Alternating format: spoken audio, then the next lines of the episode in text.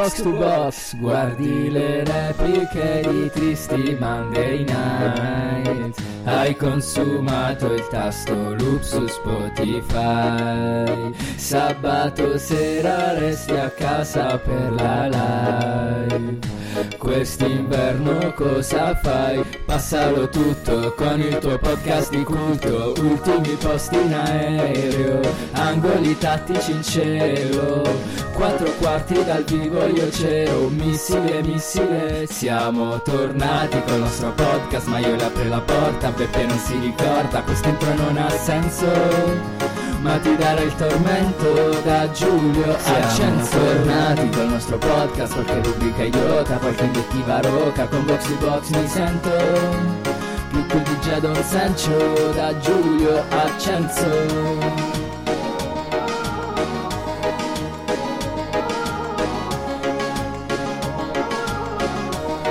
da Giulio Accenzo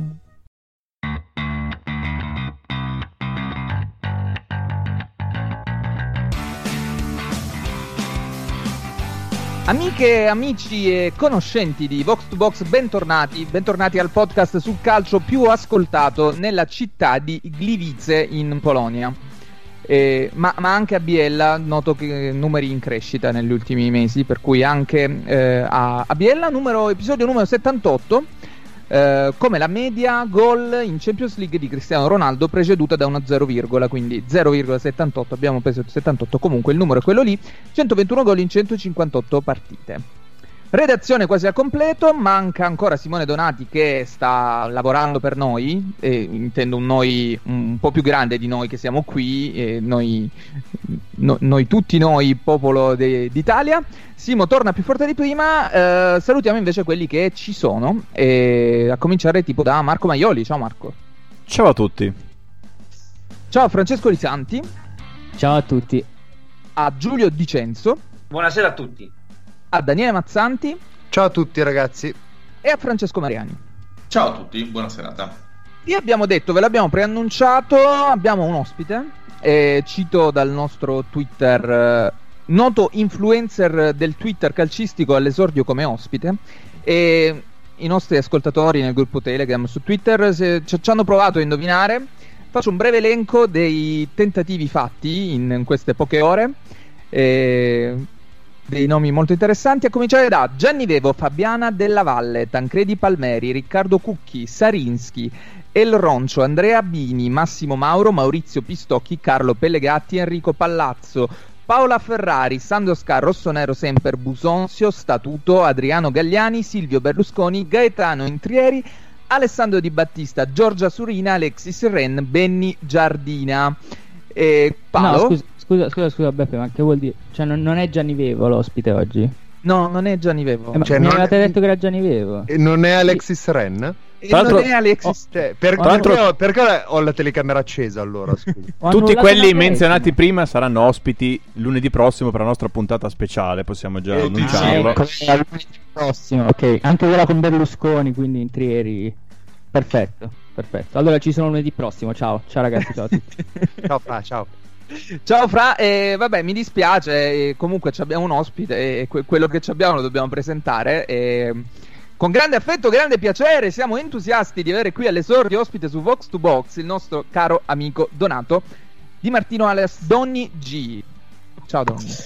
Ciao, grazie dell'invito e per la delusione del mio amico Daniele Mazzanti e di Francesco Risanti non sono nessuno di quelli che avete pensato potessi essere. Eh, mi dispiace, eh, vi farò compagnia io per questo retto, retto e mezzo, dai. No, ma io, io devo dire, meglio, meglio, di tutti comunque quelli... Assolutamente. Esatto, io sono contento se ci sia donato, ci tengo a dirlo, poverino. No, no diciamo guarda, che... Meglio infatti... di Alexis Ren non credo, però... Poi... Eh, no, era... devi parlare eh, adesso. Però, aspetta, Alexis Ren, cosa ci sa dire del, dell'argomento principale di cui ci parlerai tu? Credo poco, ma credo interessi poco anche a noi a quel punto. Cioè. Diciamo anche che in radio non rende, Donny, forse rendi meglio tu. Eh, vabbè.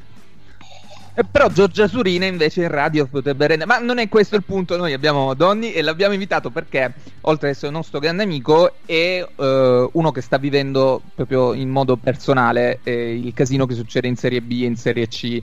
E che non è molto chiaro forse a chi non lo vive da dentro da tifoso. Donny ti fa Salernitana e, e ci aiuterà a capire qualcosa in più. Speriamo almeno. Ci provo. Ecco, e ci arriviamo dopo, ci arriviamo dopo quindi al blocco sulla Serie B, Serie C e, e, e varie. Eh, parliamo, partiamo invece dal uh, Vox Today, uh, che da oggi ha anche una sigla, Marco. Certamente.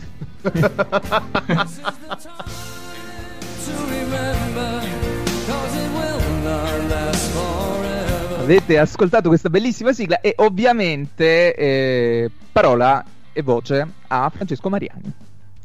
Sì, buonasera a tutti. Io intanto ringrazio l'ascoltatore Gabriele Danello per l'ennesimo suggerimento per Vox Today. L'idea della sigla è sua. Il censore Beppe Ruggero mi ha tagliato la versione da 30 secondi, che sicuramente sarebbe stata più gradevole, ma ci accontentiamo anche di 8. Basta andare su Spotify, cercate il brano e potete anche ascoltare una versione di 3 minuti e mezzo. Ecco. E sarà nella, sarà nella playlist di Vox to Box su Spotify quando la faremo. Esatto. Con Vox Today oggi andiamo alla quinta giornata del campionato 98-99. Era il 17 ottobre 1998 quando ancora usavamo la scusa del ritardo di preparazione durante i primi turni delle coppe europee. Nella quinta giornata di quell'anno spicca davvero una partita pirotecnica perché ci fu Inter-Lazio 3-5 con gol per i biancocelesti di Salas, Nedved, Mancini e doppietta di Conseisao, mentre per l'Inter segnarono Winter e Ventola che mise a segno una bella doppietta. Occhio alle formazioni, l'Inter con un 3-5-2, Pagliuca, Colonnese, Bergomi, Silvestre, Moriero, poi sostituito da Ventola al 55esimo, Winter, Dabò, sostituito da Zedias, Simeone e Zanetti, davanti Giorcaef e Zamorano. Ah, scusa, mi hai detto 97-98 come campionato? 98-99. Ah, ok, ok, ok. Ok, ok, ok. La Lazio invece, che eh, ricordiamo eh, contese al Milan lo scudetto fino all'ultima giornata, col più classico dei 4-4-2, Marchegiani, Pancaro, Fernando Couto, Mihailovic, Favalli, Conseisao, Venturin, Almeida, Nedved e davanti Salas e Mancini. Subentrarono poi Gottardi e Baronio. Facciamo che la Lazio si suicidò e il Milan vinse lo scudetto, che è un Sì, po' più. eh, diciamo che il, Mi- il Milan contese lo scudetto a- a- alla Lazio che No, decise perché di perderlo. La Lazio di quegli anni era fortissima. Era fortissima, eh, a questa formazione manca Vieri che ai tempi era ancora infortunato, incominciò a giocare a fine ottobre e poi segnò, non mi ricordo se una ventina di gol in campionato, una cosa del genere.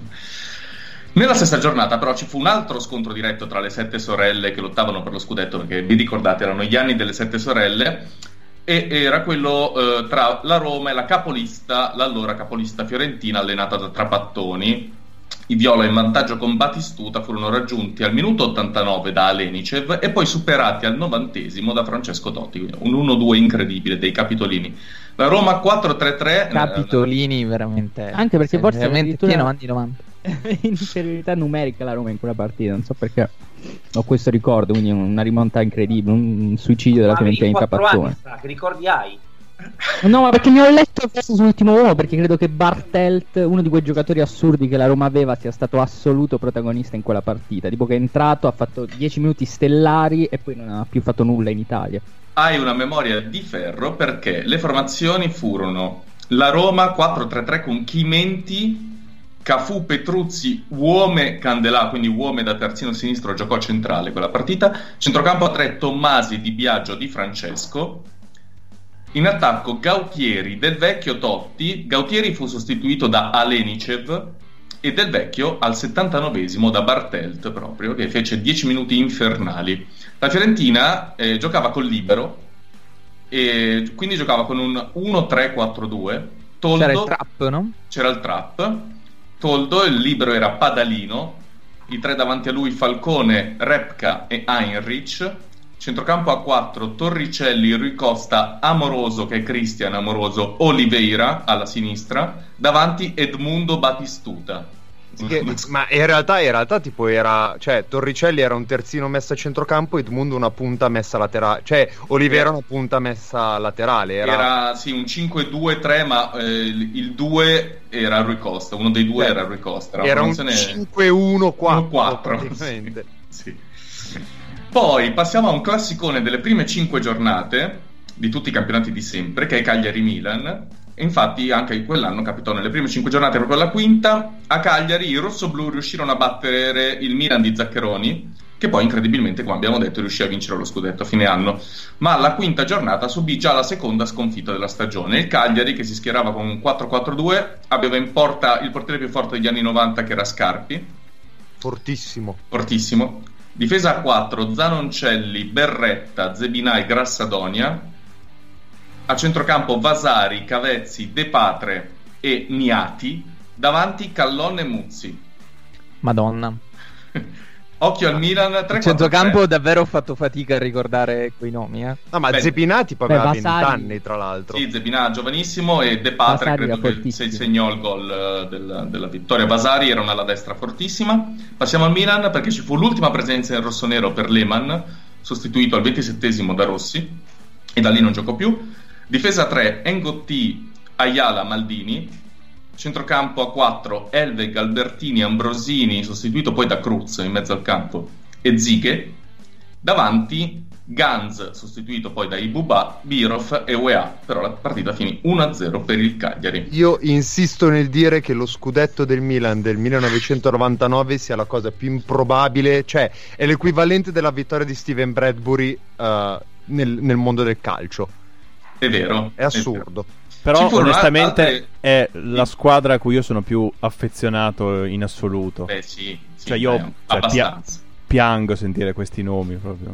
E io apro una parentesi dicendo che però fu bravo Zaccheroni perché se pensate alla squadra che poi inanella i- le 10 vittorie consecutive alla fine, praticamente è, è su- sugli, diversa. 11, sugli 11 in campo ce ne sono 3 che sono rimasti. Sì, sì, Gli quattro. altri sono tutti Sì, quattro. perché in porta giocava Abbiati, in difesa Sala, Costa Curta, Maldini, la sua memoria, Elveg, Albertini, Ambrosini e a sinistra Guli. E Boban, Boban dietro Birov e UEA con Leonardo che si alternava a Boban. Esatto, che faceva il dodicesimo uomo. Esatto. C'erano altre due sorelle, come abbiamo detto prima, e la Juve pareggiò anonimamente 1-0, eh, scusate, 1-1 a Vicenza contro Lamberto Zauli e Marcelo Otero, schierando Zidane dietro Inzaghi e Del Piero, mentre la settima sorella era il Parma, che a fine stagione vinse la Coppa UEFA. Nella quinta giornata il Parma vinse, e questo è una specie di regalo al nostro ospite, contro la Salernitana per 2-0 con gol di Chiesa e Fuser. Leggo subito le formazioni, vi avverto già che il Parma era una cosa indescrivibile.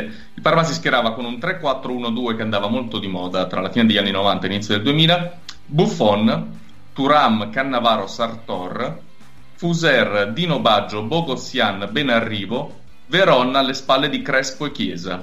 Cioè, questo è l'equivalente del Real Madrid di adesso, praticamente al Parma, però. Cioè, era Esatto. una roba inenarrabile, era. La Salernitana rispondeva con un 4-4-2, non so se se la ricorda Donato la formazione. C'era Balli in porta, difesa a 4, Song, Fresi, Monaco, Tosto. Centrocampo con Rossi, Giovanni Tedesco, Breda e Vannucchi. Davanti Belmonte e Di Baio. Subentrarono un giovanissimo Di Michele a Giovanni Tedesco a un quarto d'ora dalla fine e Chianese a Belmonte. Mamma mia.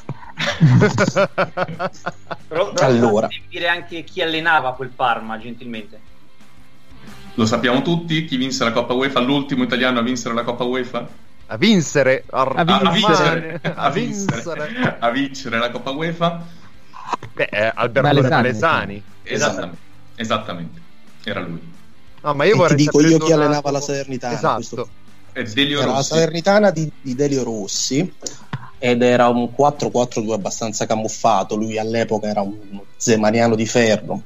Diciamo che quell'anno in A la Salernitana si è presentata per le prime 15 partite con un 4-3-3 spavaldo. Mi ricordo una partita a Firenze che mh, prendiamo 4 gol, però lui giocava 4-3-3. Eh, con Marco Rossi molto alto nei tre, e Belmonte centravanti che aveva fatto tipo 14 gol in C con la Nocerina, quello era il nostro centravanti. Poi si è reso conto, diciamo un po' più tardi, che Di Michele era un giocatore diciamo, bravino e quindi, quindi sì, è cominciato a giocare di Michele. Però Sì, in quella- quel 4-4-2 c'era Vannucchi, quindi faceva la mezzala Vannucchi? Sì, Con- Vanucchi era una sorta di intermedio sinistro, un 4-4-2 camuffato 4-3-3 e poi è cominciato a giocare con Di Vaio centravanti perché tra Chianese e Belmonte, diciamo, penso abbiano fatto un gol in due i nostri centravanti. E Di Michele a fianco con eh, poi arrivano anche altri giocatori, mi sa che dalla domenica successiva arriva Gattuso. che- Eh, esatto, quello lì è l'anno di. Gattuso Eh, sì, sì, Salerno, sì, no? sì, sì, sì. Però eh, in, quegli anni credo ci fosse ancora il mercato ad ottobre, eh, se non voglio... Esatto, del mercato ad ottobre e prendiamo Bernardini Antonino, gran professore, Gattuso e Dametrano. Questo Grande, grande Ametrano. Campione d'Euro- eh, dell'Europeo Under 21 nel 96. Sì, poi ha avuto un'involuzione incredibile, sembrava un bel giocatore, poi è finito a giocare in Serie C credo a 25 anni. Che bene. Che, che ricordi questo 98-99? Eh sì, corsi e ricorsi soliti. Tra l'altro, guardo adesso, dopo tanto tempo, la classifica finale che è molto bella perché, vabbè, al di là del Milan-Lazio, Milan Fiorentina 70, Lazio 69. a 69, memoria, Lazio, esatto. La Fiorentina arriva terza con 56 punti, si rompe Batistuta, se no probabilmente avrebbe vinto lo scudetto, ma vabbè. 55 il Parma quarto, 54 Roma, Udinese, Juventus a pari punti, quinta, sesta e settima. Cioè in due Ah. punti 5 squadre. E quello è l'anno in cui a novembre a Udine del Piero si rompe tutto, però. Esatto. E la Juve a gennaio compra Henry e Snyder. Eh, Henry che ci fa vincere lo scudetto, tra parentesi, perché gli unici due gol li fa contro la Lazio. Stima. Va Sì. bene, torniamo, torniamo invece al presente perché... No, eh, Potevamo fare tutta una puntata box to box 98, nostalgica e via. Per Era prendere una, una stagione molto bella. Sarà uno spin-off Eh, tra- che considereremo. eh. Esatto. Tra l'altro è la stagione di Serie A, credo che ricordi meglio perché mi vede coinvolto direttamente. 20 anni fa, il mio unico anno di Serie A, quindi No, ma adesso seriamente penseremo a uno spin-off dove noi parleremo a nostro modo della- dei tempi che furono. Va bene, eh, fatemi sapere quando lo aprite questo podcast, magari mi, mi invitate. Eh, no, torniamo, torniamo all'attualità perché vabbè, eh, siamo alla, alla quinta giornata e eh, c'è un, un turno infrasettimanale per cui di fatto adesso quando ci risentiremo saranno passati altri due turni, ci sono anche dei- degli scontri diretti interessanti. Iniziamo a vedere che cosa accade in eh, questa settimana, nel senso mercoledì ad esempio c'è la Juve col Bologna e direi che vedo molto difficile una cosa diversa dalla Juve che arriva a 18 punti. Occhio al Bologna di Pippo Inzaghi, eh, che si è svegliato. Eh. Il temibile Bologna di Pippo Inzaghi che eh, trova i suoi primi due gol stagionali contro quel che rimane della Roma di, di Francesco. Cioè, quel che rimane in realtà, nel senso, è, un, è, è- è veramente strano, secondo me, quello che sta succedendo alla Roma. Secondo me restiamo un attimo sulla Juve, Danti, devo interrompere subito perché eh, cioè il tema è questo. eh, e però volevo sapere se Mi piace questo lisanzo di, di Bacchettate Paul. sulle mani, eh, proprio. Questa ma mi ha fatto malissimo questa cosa. No, ma perché non vedo l'ora di parlare di Roma, ovviamente. Io ero uno dei più affezionati, diciamo, fan di Di Francesco. Sono sì, molto però di- parliamo della Juventus. Parliamo della Juventus, esatto. E- o del Bologna, più che perché il Bo- che può far male il Bologna alla Juventus? No, Giulio, assolutamente no. Più che altro perché, allora, io purtroppo l'ho vista Bologna-Roma. Eh, il Bologna ha fatto una- la solita partita che fa il Bologna di Inzaghi, cioè tutti bassissimi, tutti in difesa, lancioni su Santander e speriamo che qualcosa vada bene. Solo che questa volta qualcosa gli è andata bene. Tipo il gol di Mattiello con un sinistro a giro rientrando in area che non so quante altre volte gli verrà. Eh, però se vedete le statistiche, la partita è stata una roba cioè, incredibile. Eh, tanto per intenderci, un dato che mi ha impressionato è che il Bologna ha passaggi riusciti 182 col 67% eh, di, di passaggi realizzati. Non è tantissimo, è di meno. Cioè, in una partita che ho visto e che io reputavo il punto più basso di eh, po- possesso concesso agli avversari, che era Bologna-Inter, il Bologna ne ha fatti 228 e il Frosinone contro la Juve ne ha fatti 200. Un'altra cosa che invito ad andare a vedere i malati tipo Lisanti, che so che si diverte, sempre dal, dal sito della Lega Serie A, c'è la hitmap eh, del Bologna e della Roma, e anche queste sono due robe cioè, incredibili, cioè ci farei dei quadri. La hitmap del Bologna nel secondo tempo è incredibile da vedere. Posso, Eh. inve- posso invitare gli ascoltatori a non fare quadri con la hitmap del Bologna? Non Cioè, l'unica cosa vabbè, da sottolineare vabbè, Il vostro salotto eh, diventerà protagonista del Novecento con questa bellissima hitmap davanti al caminetto. Allora, la cosa più carina da, da- da evidenziare è Svanberg, mh, questo svedese presumibilmente sconosciuto del, nel 99 che è arrivato, che comunque si sbatte un casino, eh, e quel povero Cristo di Santander che eh, sta veramente portando la croce per il Bologna, anche di lui se vedete la sua hitmap è stato ovunque tranne che in aria, sembra la hitmap di un terzino e invece fa la punta. Però il Bologna, insomma, cioè, ha trovato un risultato estemporaneo, non è guarito e contro la Juve potrebbe rivedere al ribasso questi numeri. Però la Juve, eh, la Juve che... Fra, dici qualcosa della Juve. Eh, sì, io insomma ho visto il secondo tempo della Juve perché non avevo dato grande fiducia a questa partita e poi magari sentendo aria di sfangata ho detto vediamo. Poi in realtà ecco il Frosinone ha fatto quello che immagino farà il Bologna, che, che- che ha sempre fatto il Bologna fin qui, cioè è stata con due linee, una da 4 una da 5 a protezione dell'area di rigore. E, mm, e alla fine il gol è veramente arrivato, cioè c'è stato un rimpallo, un tiro di Pjanic deviato, la palla era lì in area vagante, Salomon è stato lentissimo e Ronaldo si è inserito davanti a Molinaro e l'ha messa dentro. E, e poi vabbè insomma Bernardeschi in contropiede. La Juve così se, cioè, se questo è il livello delle avversarie può vincere tutte le partite da qui alla fine.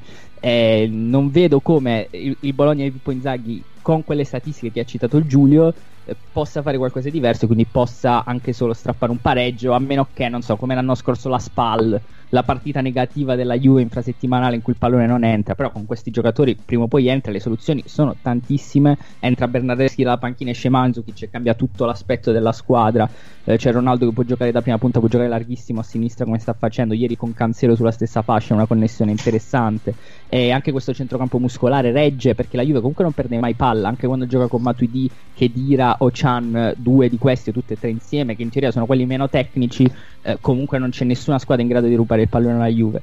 Eh, insomma, fin qui poco da dire se non una certa mh, scarsa brillantezza nella fase offensiva che comunque poi si risolve. Ultimo appunto, Mattiello si è messo i pantaloni come pacchetti, non so se avete notato quando esulta, cioè tipo sul costato come i giocatori degli anni 60 e secondo me questo è il suo segreto, è diventato pacchetti all'improvviso. Eh, ok, dato che poi sabato prossimo ci sarà Juventus Napoli e quindi arriveremo anche al uh, sconto diretto, probabilmente il, il più atteso almeno in questa prima parte di campionato. Facciamo un piccolo punto su Napoli-Parma, un Napoli che è un po' difficile da, da capire, difficoltà con la Stella Rossa non riesce a, a vincere in Serbia, vince facile a Torino che è un campo secondo me molto difficile e, e che sembra comunque una squadra molto, molto ancora, molto quadrata. Boh, il Napoli probabilmente a Torino se vorrei spezzare una, un'arancia in favore di, di Carlo Ancelotti perché il 4-2-3-1 iniziale credo che abbia messo davvero molto in difficoltà Mazzarri, non si aspettava quel tipo di schieramento, l'uomo tra le linee che si alternava era un po' insigne, un po' verdi, ha, ha dato, veramente, ha dato veramente fastidio. Eh, perché uno dei tre centrali veniva risucchiato sulla tre quarti e la linea 3 poi si trova totalmente eh, non, non allineata, non, non in asse. Eh, Il massimo esempio di questo fra è il gol di Verdi, che si vede la difesa del Torino va completamente in bambola eh, ed è molto bella anche come azione verticale, a cui magari non siamo abituatissimi a vedere il Napoli abituati al gioco di Sarri. Eh, il Torino però male male onestamente, sia come approccio a questa partita che nello sviluppo insomma. Sì, sì, no, era semplicemente per, per dire che un- una mossa tattica di Ancelotti può aver mandato un po' in crisi la, la preparazione tattica della partita da parte di Mazzarri. Poi ovviamente le prestazioni le fanno i singoli e i singoli del Torino hanno giocato oggettivamente, oggettivamente male. Sarà interessante il par contro il Parma perché se il difetto del Napoli, come abbiamo visto nelle prime partite, poteva essere quello della transizione difensiva, quello di correre senza palla all'indietro, dall'altra parte c'è Gervigno, comunque tutto il Parma in contropiede eh, diciamo che è la sua arma principale, è molto veloce a giocare in verticale sulle ripartenze, potrebbe avere un'arma a suo, a suo favore.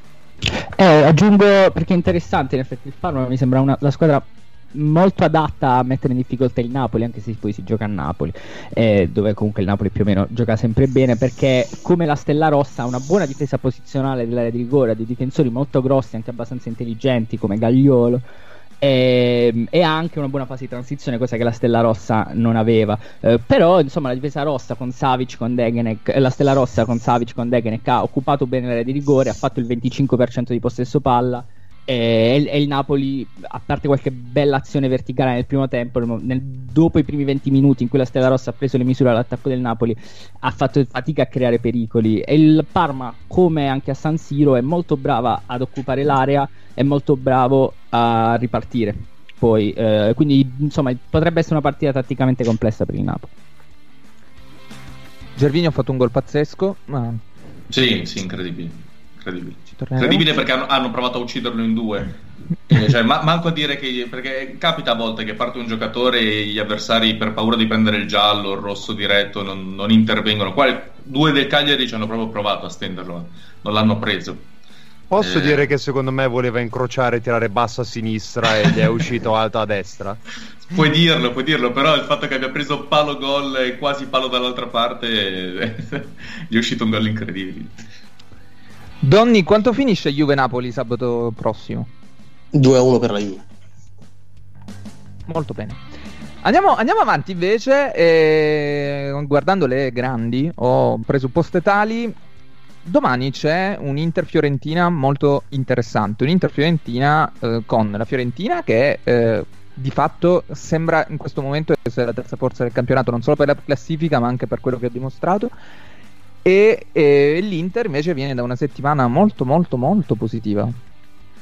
Io sono una partita che sono molto curioso di vedere perché, come dici te, la, la Fiorentina al momento è la sorpresa del campionato sono curioso di vedere se Pioli cambierà qualcuno perché eh, con le tre partite avvicinate magari servirà del turnover.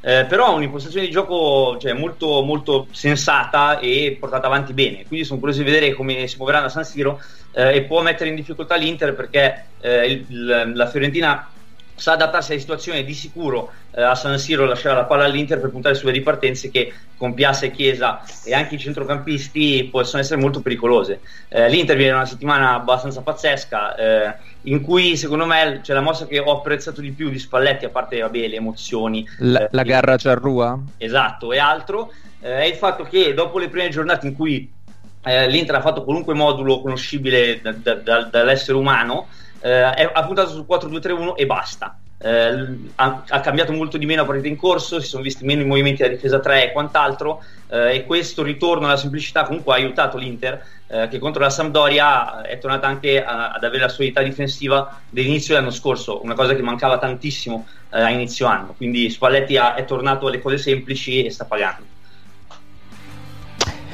Piccola appunto eh, sulle possibilità dell'Inter contro la Fiorentina che obiettivamente gioca secondo me il miglior calcio in Italia in questo momento. Tra l'altro è un gioco incredibilmente fluido in cui veramente puoi parlare di moduli è riduttivo eh, perché Biraghi arriva dentro l'area a eh, ribattere sul cross di Chiesa dall'altra parte oppure entra dentro al campo come ha fatto Anco benissimo anche meglio di, di Biraghi quel lavoro lì di falso terzino. Si vedono davvero tante eh, piccole strutture del, del, calcio moderno, dell'avanguardia tattica nella Fiorentina di Pioli e sono molto sorpreso. Con i giovani è più facile fare questo tipo di lavoro qui che all'Inter. Eh, però, d'altra parte, poi ogni tanto tutta questa fluidità porta a qualche scompenso difensivo l'Inter adesso sta attaccando male, però una fase offensiva ancora più semplice, anche solo muovere la palla sugli esterni da un esterno all'altro, perché la Fiorentina sta sempre molto stretta, quindi poi il lato debole ogni tanto rimane scoperto, eh, sperando di fare quel gol, quei due gol che poi ti fanno vincere la partita, perché la fase difensiva dell'Inter è veramente di ottimo livello. Donni, quanto finisce Inter-Fiorentina? Ecco, non voglio scontentare il mio amico Licenzio, anzi, anche Risanti interista, giusto? Giusto, giusto. Giusto, allora vincete 2-0, dai. Gentilissimo. Nuova rubrica scommetti con Donni. Eh, mi raccomando, segnatevi eh. tutti i risultati. Fate questa una rubrica pericolosa se posso. sì, sì. Invece adesso torniamo alla Roma perché la... se la Fiorentina diciamo che è la sorpresa positiva, la Roma mi sembra chiaramente la sorpresa negativa di questo inizio di stagione.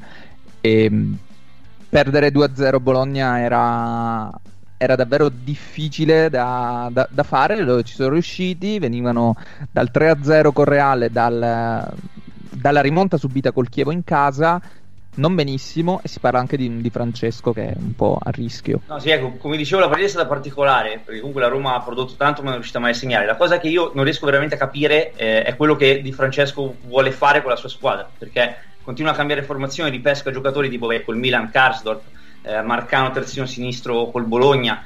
Clivert a destra che si vedeva che per quanto ci abbia provato è un pesce fuor d'acqua perché è abituato a giocare dall'altra fascia e rientrare. Zaniolo eh, al Bernabeu. Zaniolo al Bernabeu 3-5-2, 4-3-3 alternanza di moduli, uomini. Infatti a tratti da Roma quando, quando gioca sembra mh, che non ci sia proprio intesa tra i giocatori sembrano movimenti estemporanei. Eh, mi sembra un po' perso nella profondità della sua rosa cosa che mi ha sempre dato l'idea di essere ma non mi sembra che stia trovando delle soluzioni a questo problema io so che Francesco Lisanti voleva parlare molto di, di, Roma e anche Daniele Mazzanti ci aveva provato prima, quindi io vi, vi, Ma vorrei io parlare sono adesso. deluso, lascio la, parola, lascio la, parola, a Daniele, vorrei aggiungere altra carne al fuoco. No, no, ma parliamo della Juve col Napoli.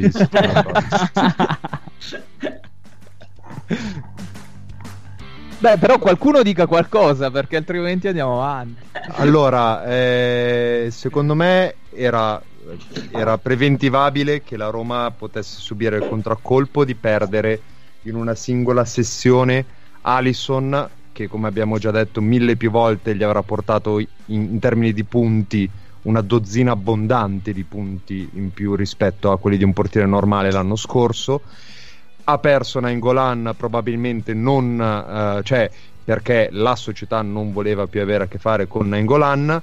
Ha perso Strottman eh, che era un perno importante del, del, dello spogliatoio, alla pari tra l'altro dello stesso Nengolan. Eh, era, era, preventivabile che un contraccolpo ci potesse essere, diciamo che per non esserci la persona lucida in questione doveva essere l'allenatore, che partendo da quel che era accaduto la, la stagione precedente e vedendo il mercato fatto, doveva puntare su moduli che la squadra poteva conoscere e lavorare su quelli, innestando quelli nuovi. Come giustamente detto, eh, la Roma di, di, Francesco ha cambiato faccia più volte eh, di qualsiasi altra squadra in questo inizio di stagione e quello secondo me è il problema della Roma. E nel momento in cui si registrerà con un 11 definito in posizioni definite, uh, tornerà a macinare il gioco. Ovvio che sono cambiati degli interpreti, però cioè, non, non, è giustificabile questo, questa differenza rispetto all'anno scorso, secondo me, se non in questo. Ho letto un tweet che mi ha fatto molto ridere che diceva se ehm, Cristante e Pellegrini si chiamassero Cristantao e Pellegrinski eh, invocheremmo la sostituzione con giovani italiani eh, di talento perché troppi stranieri gli tarpano le ali. Sì, è vero, cioè, ma vero. tra l'altro poi eh, la, la, cosa assurda è, è, è che veramente è, è, tante volte una questione di episodi, cioè eh, la Roma va, va, va cioè, finisce il primo tempo sotto 1-0 perché Pellegrini dalla distanza di 1,75 m dalla linea di porta tira di esterno collo alto al posto di fare il più canonico dei piattoni. Cioè, è, è ovvio che poi sono anche quelle cose che non ti funzionano però il, in generale la Roma non può minimamente dirsi soddisfatta di, di, di questo inizio di stagione ma cioè, se pensate a una nota positiva della Roma co- cosa dite di questo inizio di stagione? cosa vi viene in mente? nessuna nessuna nessuna ness- cioè, boh. appunto cioè, era, era, la re- era la risposta che volevo avere cioè nel senso è quello il problema Aggiungo che sabato poi c'è, c'è, il derby. La Roma adesso gioca in casa col Frosinone. Sabato, che è una gran bella giornata di calcio. Eh, prima di Juve Napoli c'è Roma Lazio. Due chiederei, derby. Due chiederei, per la Roma. Sì, due derby. E chiederei a Donny quanto finirà Roma Lazio di sabato. Per la rubrica scommetti con Donny dico X con gol, ma non mi, cioè non mi dilungo sul risultato. X, X con gol 1-1, 2-2, probabilmente 3-3 molto bene. 3 a 3 per chi vuole eh, cercare la quota più alta, mettiamola così. E salutiamo le agenzie di, di, scommesse che non potranno più sponsorizzare probabilmente nulla e non ci hanno mai sponsorizzato, per cui eh, non è un nostro problema. Uh, vabbè, è rimasto il Milan. So che siete lì in attesa di, di parlarne. E... Ma, se, ma, anche se non ne parliamo, per me va bene uguale. Eh. Sì, io ho letto tanto Mariani su Twitter e, e sono anche paradossalmente in- d'accordo con, con quello che ha scritto, per cui gli, gli farei dire due parole. Paradossalmente, povero Mariani. Ma perché No. sai che non sono mai d'accordo con Mariani? Quello che, che ho scritto oggi su, su Twitter, eh, lo, lo ripeto brevemente stasera, il il Milan, come già detto nelle prime puntate, mh, visto dal vivo conferma l'impressione data dalla TV, sa fare veramente due cose e le fa molto bene. Eh, il problema del Milan è che finché gioca a memoria, finché mh, non ha pressione psicologica addosso, di- risulta addirittura spavaldo nel modo di uscire palla al piede eh, dalla, dalla propria area di rigore, perché i due centrali dialogano bene con Biglia, si appoggiano sui terzini in maniera abbastanza veloce, si trova abbastanza spesso la mezzala e si va ad attaccare la profondità. L'esempio è il gol di Guain dopo un minuto, è tutto nato da un'azione con palla a Rodriguez e nel giro di 5 passaggi Guain stava tirando in porta.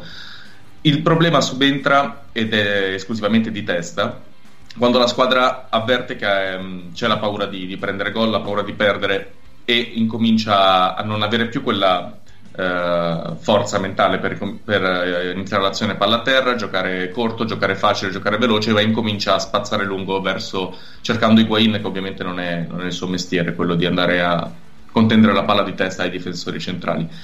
Eh, ieri ha perso tutti i duelli contro Toloi, Masiello e, e compagnia, Eh, ma non è quello il suo ruolo. Il problema qual è secondo me? È che l'allenatore che inconsciamente dà alla squadra la, la sensazione che ha paura, perché il cambio Bonaventura-Bakayoko può essere avvertito dagli altri 10 come ok, ehm, ora è il momento di non prenderle, quindi inconsciamente si abbassa il baricentro, si porta la- l'Atalanta dentro i propri ultimi 30 metri e poi lì l'errore individuale pesa. Perché se succede a, a 50 metri dalla porta sì, c'è ancora modo di rimediare, se succede in area di rigore, come purtroppo è successo al 91esimo, e poi è, è così, ma credo che sia proprio un problema mentale. Se Rino Cattuso era stato preso soprattutto per la sua capacità di, di- di inculcare nella testa dei giocatori una, una solidità, una, una sorta di solidità, non sta riuscendo nel suo, nel suo- nel- nel suo lavoro, quanto invece sta riuscendo nel dare un buon gioco alla squadra e nessuno se l'aspettava, però il problema è che dura un tempo massimo 50 minuti. Una domanda velocissima, secondo voi Caldara quando, quando entra nelle rotazioni? I- Eh, ieri, ieri era infortunato. Ha problemi alla schiena. Eh no, infatti era per questo, cioè, era per questo la domanda, non so quando... Secondo eh, me è- entrerà. Sì, prego. secondo me comunque entrerà a breve, non appena starà bene, perché Musacchio è- mh, non, non è costante all'interno della stessa partita. Musacchio è un giocatore molto strano, è, un- è uno di quei giocatori che, che si distrae anche mentre sta facendo una partita pazzesca, quindi tu sei convinto stia facendo benissimo, poi da un momento all'altro si, si lascia saltare in modo banale e, e ti crea dei buchi, è molto pericoloso da quel punto Anche di vista. perché ieri ha fatto 60 minuti ottimi, secondo Sì. me. Poi dopo, cioè, il gol, il gol del 2-2 è un inspiegabile non, non rinvio. Cioè, Sì, ma poi anche prima si era fatto saltare da, da Zapata in modo veramente. Sì, poi io, io ripeto, cioè nel senso, io le partite che vedo dallo stadio, eh, io sono convinto che le vedi in maniera parziale, cioè nel senso è, è- è totalmente diverso. Poi, soprattutto se sta giocando la squadra che tifi, è ovvio Sì. che la guardi in maniera, secondo me, diversa. Aggiungo Eh, solo una cosa, poi quando finisci, se pensavo avessi finito, ma poi Vai, continuare. vai, vai, vai, vai, vai, pure. No, no, sul discorso che il Milan arreta il baricentro e che da un certo punto di vista ci può anche stare come concetto, cioè nel senso eh, va bene, copriamoci, stiamo un po' più a- accorti e partiamo in contropiede. Il Milan è forse la squadra peggiore nel gestire i contropiedi. Il Milan di Gattuso, ricordo già l'anno scorso c'era questo problema perché ne ha parecchi e li sfrutta malissimo. E ieri è stato clamoroso l'errore di Bakayoko e Suso, ma anche già nel primo tempo con che si. e- ed, è, ed è una cosa clamorosa perché cioè, il contropiede è una delle occasioni da gol più, più forti, si è fatto bene, più, più facili. E il Milan le gestisce malissimo. S- Ma secondo me? Eh, scusa Dan, è che secondo me il, il problema fondamentale è che il contropiede per funzionare debba necessitare di menti pensanti. E, perché è- il, contropiede è fatto di scelte da prendere in maniera molto veloci. Molto veloce. E purtroppo non abbiamo giocatori che pensano in maniera veloce. E l'unico, me- che, l'unico che c'è è fuori forma, cioè non, non riesce nemmeno a fare tre passi. Non so se fumi 40 sigarette al giorno, e parlo di Cialanoglu. Ma è, è l'unico che ha la, la, testa veloce ed è l'unico che purtroppo non è in forma. Quelli che fanno il contropiede non, non sono esseri senzienti. Il problema è anche, oltre alle menti, è proprio negli uomini, cioè nel senso, eh, noi non abbiamo uno che prende palla prende e va in velocità e arriva fino in fondo. Cioè, nel senso, eh, l'ultimo che il Milan ha avuto del genere è stato Deulofeu. Cioè, se tu fai fare un contropiede e dai la palla al 91esimo a Suso, Suso perde palla. Perché sì, sì, no, però. Perde palla perché non, non ha la velocità, tra l'altro, per, per, andarsene in quella fottutissima bandierina. Non, non ce l'ha. Eh, ma guarda che fa molto bene il contropiede e l'Empoli comunque. Ecco, quanto finisce Empoli-Milan, Donni? 1 a 2. Eh. Benissimo. Sull'Empoli cari... purtroppo c'è da dire solo che mancheranno sia Pasquale che Antonelli, che è sempre una grave, diciamo, ass- sono assenze gravi su quella fascia sinistra, almeno per un fatto di colore. Suso contro Pasquale, Suso contro Antonelli, invece ci sarà tipo Suso contro Veseli, una cosa molto più triste. E mancherà Zaic che è stato espulso per doppia munizione per simulazione che, che, che, è una grande conquista per un calciatore secondo me. E a qua che si è fatto male dopo dieci minuti, quindi veramente... Molto bene, molto bene. E andiamo velocemente invece alle squadre cosiddette non grandi. E il nostro maggiore esperto, probabilmente il maggiore esperto in Italia, Giulio Dicenzo, angolo tattico su... Sassuolo Empoli per l'appunto. Ecco. Perché stavolta ho deciso di vedere una bella partita che la Lega mi ha anche regalato in anticipo, per quello che i nostri eh, affezionati amici del gruppo Telegram hanno chiamato il venerdì censo. Ed è stata una partita interessante perché comunque sono due squadre che giocano, come, come dicevo, il, il, Sassuolo, il Lempoli comunque è bravo a organizzare i contropiedi, ha delle ripartenze molto veloci e si è visto subito dopo 30 secondi quando hanno segnato su una palla persa dall'amico di Lisanti Sensi eh, e sono andati in porta in quattro passaggi e quello tra l'altro evidenzia una eh, debolezza tattica del Sassuolo abbastanza costante, eh, cioè quella di soffrire i cross all'indietro perché eh, non, fanno fatica a seguire gli uomini quando poi arrivano in aria. Eh, l'altra debolezza del Sassuolo è che sono un po' pigri a correre indietro, quindi eh, dato il loro palleggio abbastanza insistito, eh, nelle ripartenze tendono a soffrire abbastanza e a prendere i gol che infatti stanno prendendo.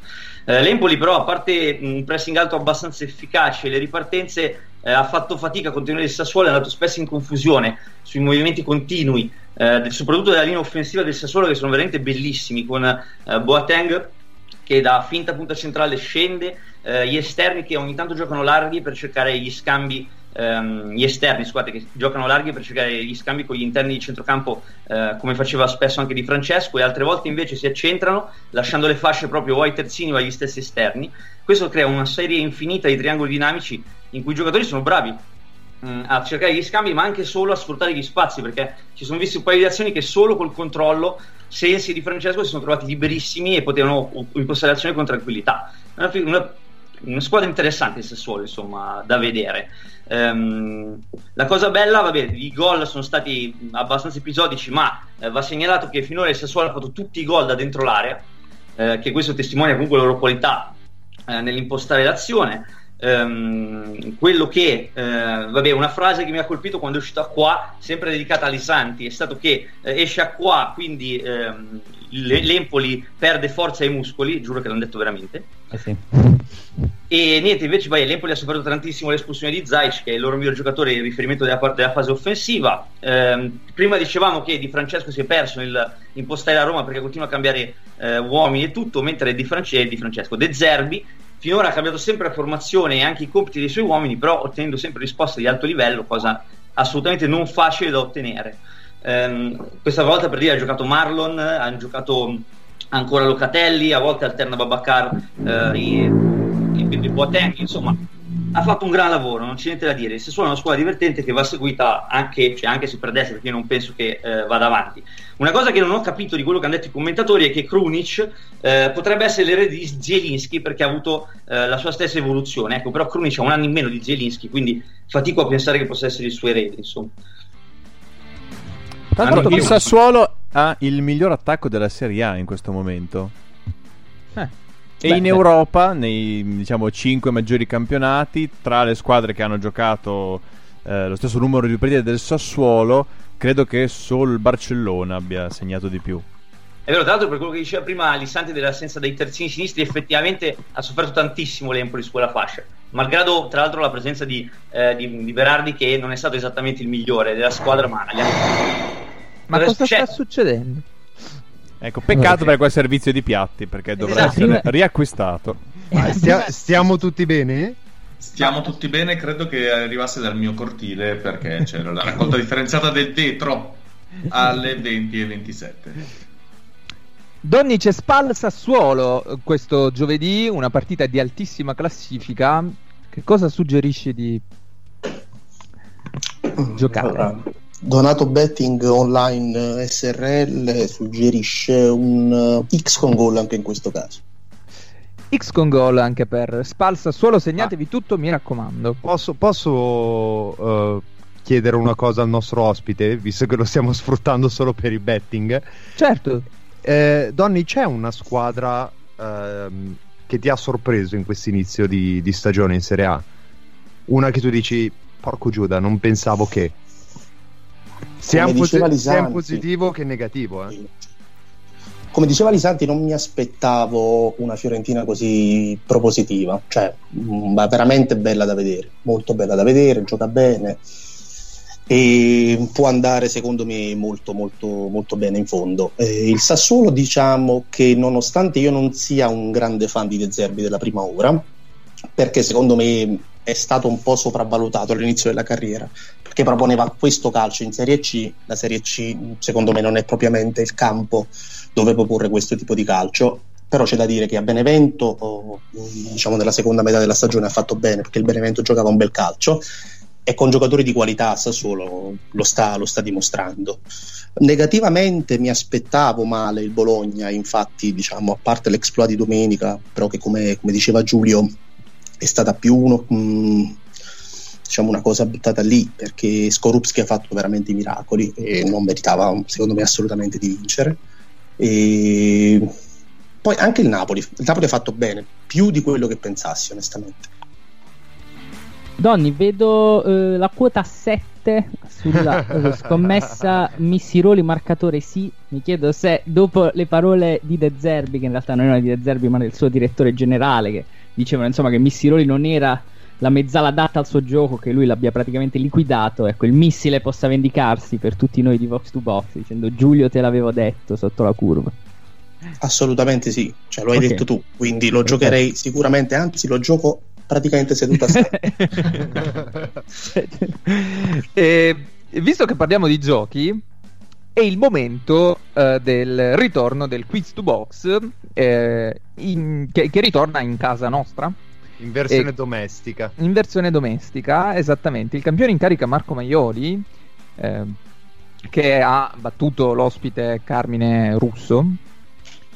in una gara parecchio equilibrata comunque, è stato molto Senza bravo. Senza esclusione di colpi, oserei dire. Esatto, esatto. E diciamo che Marco sei stato un po' favorito dal tema, Marco Maioli, però eh, diciamo che è stata equilibrata.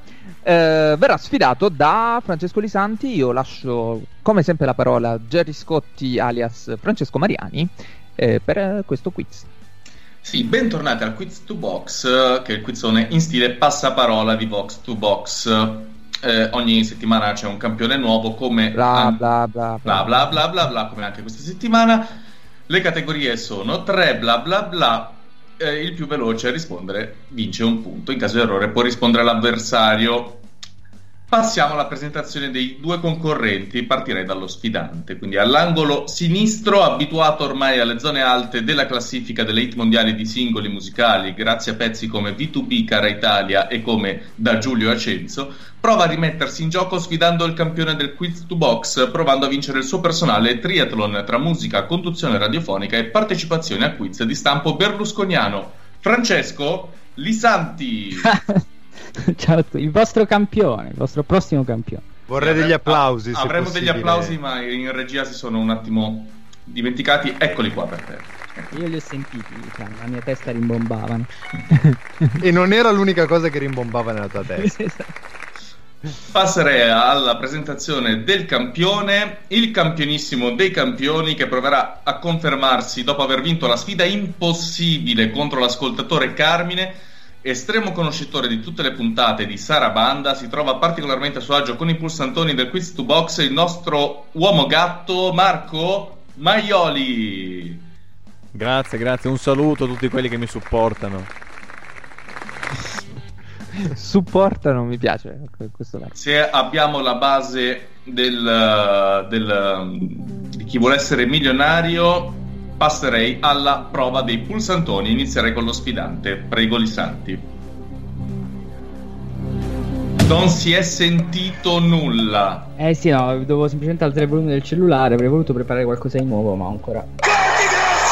Ok, ora, è, ora è forse un po', un po fortino. Sì, sì, no, sì si sente, si possiamo sente, dire che si, si sente. Ok, vabbè, abbasso tre tacche. Passerei al pulsantone del campione. No, ne, ne, provo un altro un attimo che sì. sto andando a caso, eh. Cambia la storia! Cambia la storia. Così, cambia la storia, mi piace. cambia la storia. Da buon storico, eh, giustamente, avanti. Gioca in casa. Passiamo alla scelta della categoria. Per lo sfidante Francesco Di Santi. Categoria A. Box to box story ultimo anno. Categoria B Derby di Milano 2014-2018, quindi ah, dal 2014 14, al 2018, ai tempi nostri. Sì, sì. Categoria C, Jerry Mina. No. Che no, è un giocatore che è piaciuto a entrambi durante i mondiali. Sì, è vero, è vero, ma di, di cui insomma mi dispiace per gli autori stimatissimi che avranno raccolto le domande con, con, zelo, di cui non so assolutamente nulla al di là del fatto che mi è piaciuto agli ultimi mondiali. Eh, mi incuriosisce la, la, categoria B, ma per regalare questo momento ai nostri ascoltatori scelgo la categoria A, quindi voglio che si parli di Vox to Box. Quindi, scelta della categoria A, Vox to Box Story, ultimo anno. Un, un podcast autoreferenziale per nulla autoreferenziale. Oserei dire un podcast che fa quelle cose di cui si accusavano Gabriele D'Annunzio e Marilyn Manson. esatto. Un Ora... podcast con qualche costola in meno. Passerei... E che è un bellissimo slogan. Passerei alla lettura della domanda numero 1. Durante Vox to Box mondiali, un nostro ospite Fleccio si è soffermato a spiegarci la storia di una certa cittadina russa. Quale? Allora, Nizhny Novgorod. Giusto, risposta corretta. Chiedo al- alla regia, nonché concorrente, di schiacciare la risposta corretta per il suo avversario. nonché concorrente. Quindi 1-0 per lo sfidante. Aspetto che il concorrente faccia ripartire la musichetta e poi vado con la domanda numero 2. Ok. Domanda numero 2. Nell'episodio 63 abbiamo usato un titolo in latino. Ti ricordi quale?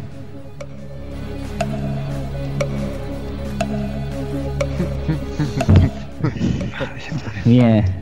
Sto scorrendo mentalmente tutti i detti in latino che conosco. L'importante è che sia mentalmente, eh? No, Mascherina, no. ti conosciamo. non andate su Spotify o su iTunes a guardare. Era, posso darvi una mano, una sostanza? Non ho No, non ho. Ma vago nel vuoto. Vago nel tra l'altro, vuoto. se non mi ricordo male, uno dei due concorrenti. Sì, tra l'altro, è quello che l'ha citata. È quello che l'ha citata in puntata. E, eh, e già. poi ha dato il nome. Ma Marco Maglioli sa che sta giocando? Eh, lo sa che sta giocando, ma non sa ah. la risposta. Guarda che la sai. Ah, no, ce l'ho, ce l'ho. Ho avuto una, un flash. Vai. Prego lo sfidante. Ah, no. Purtroppo lo spelling non sarà mai corretto. Eh, lo so, regalo, la regalo praticamente perché era Leptospermum eh, Scoparum, era qualcosa del genere. Non ho, non ho, Leptospermum Scoparum. No, la, la allora, c'è una I che manca. Io chiedo allo sfidante se possiamo, cioè al campione, se possiamo accettare la risposta del suo diretto avversario. Perché sì, sì, sì, era Leptospermum scoparium, ma l'ha indovinata, è giusto. Cioè. Giusto per le santi, la risposta corretta, come ha detto il campione, era Leptospermum scoparium con la I, ma è ah, giustissimo. Parum, ricordavo, perfetto. È giustissimo, 2-0 per Lisanti. Io pensavo a dei motti in latino e non, non pensavo a quel particolare alimento, ecco. Passiamo alla domanda numero 3, 2-0 per lo sfidante. L'episodio 46 si è intitolato Box to Box Occupato. Chi era l'ospite in questione?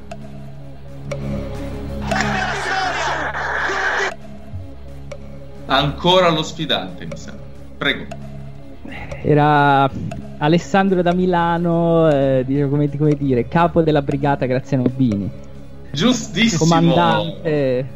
Ed è 3 a 0. Credo sia la prima, volta, la prima volta che un, dopo tre domande ci ritroviamo 3 a 0 con un nuovo campione. Cappotto, il cappotto, il famoso cappotto. Il famoso cappotto. Beh, è, il mio, è, il mio, podcast preferito. Leggo anche le, eh, la domanda. Sonzio ti avrebbe battuto.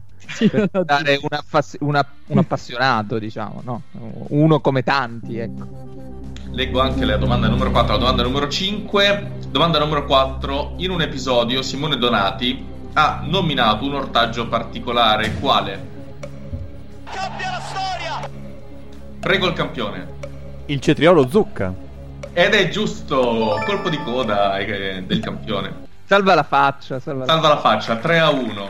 Si fa gli applausi. si fa gli applausi. fa gli applausi.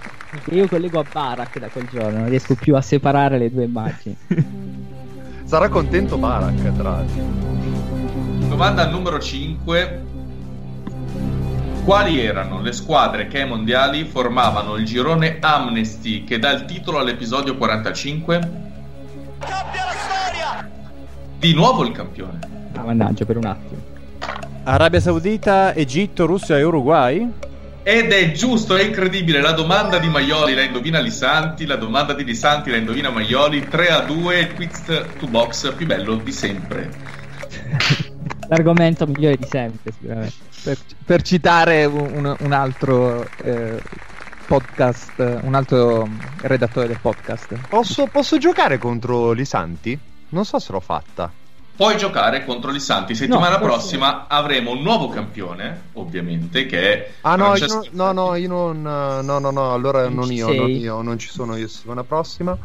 Io l'ho fatto contro Giulio e Simone a questo punto, Marco anche oggi e basta. E, e allora sfidi Mariani, mi sa perché. Sa che sfidi me perché se Beppe non c'è. Però, tra l'altro, vorrei vedere chi legge le domande, ma lo decideremo in settimana. Chiameremo un ospite a leggere le domande perché se manchiamo per... noi, facciamo tutti ospiti e, va bene lo stesso. Perché è probabile che lunedì prossimo saremo presenti soltanto io, Lisanti e Dicenzo. Quindi vedremo se riusciremo a fare. Ma no, io, io, ci sarei. Se, ah, se, no, c'è anche mi... Maioli. C'è anche... Se mi lasciate venire. No, avevo capito che anche tu avessi un, un viaggio no, di lavoro da qualche parte. Donny, tu che hai da fare lunedì prossimo? Penso poco.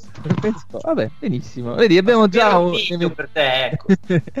abbiamo già un eventuale sostituto. Eh, Mi travesto da Amadeus. Eh, faccio io domande. non c'è bisogno di travestirsi per forza, eh, però se, se, ci trovi gusto. Si aumenta la credibilità. Esatto.